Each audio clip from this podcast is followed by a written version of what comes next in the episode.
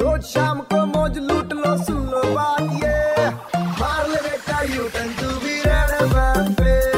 एक बार फिर हो जाए। सुपर हिट्स 93.5 रेड एफएम पर मेरे यानी वेनु के साथ। मार ले बेटा यू टर्न तू भी रेड पे। And time to tell you fake news पढ़ के माइंड में आया वाई वाई तो याद रखना वेनु करेगा verify verify this time social media पे एक मैसेज वायरल हो रहा है, जिसके अकॉर्डिंग वर्ल्ड की एक लीडिंग फार्मास्यूटिकल कंपनी जिसने कोविड की वैक्सीन भी रेडी की थी, उसने वार्निंग दी है कि ओमिक्रॉन को बढ़ने से रोकने और लॉकडाउन से बचने के लिए वीकली वैक्सीनेशन की ज़रूरत है हर किसी को अक्रॉस द वर्ल्ड हर किसी को। मतलब हर हफ़्ते लोगों को वैक्सीन की डोज लेनी पड़ेगी भैया मतलब लोग चार महीने, छह महीने के इंटरवल में दूसरी वैक्सीन में नाटक कर गए, अब यहाँ हर हफ़्ते। लोग बोले, नहीं हो पाएगा। और कुछ लोग होते हैं सोशल मीडिया पे जो ऐसे मैसेजेस को कुछ ज़्यादा ही स्प्रेड करते हैं शेयर करते हैं स्क्रीनशॉट भी शेयर किया जा रहा है, जिसमें साइंटिस्ट ये क्लेम कर रहे हैं कि यस एनुअल वैक्सीनेशन की ज़रूरत है, तभी आप बच सकते हो। मुझे लगा क्यों नहीं इस पूरे के पूरे मैसेज को वेरीफाई किया जाए, कुछ कीवर्ड्स के साथ जब मैं गूगल पे पहुँचा तो पता चला कि ये जो स्क्रीनशॉट है,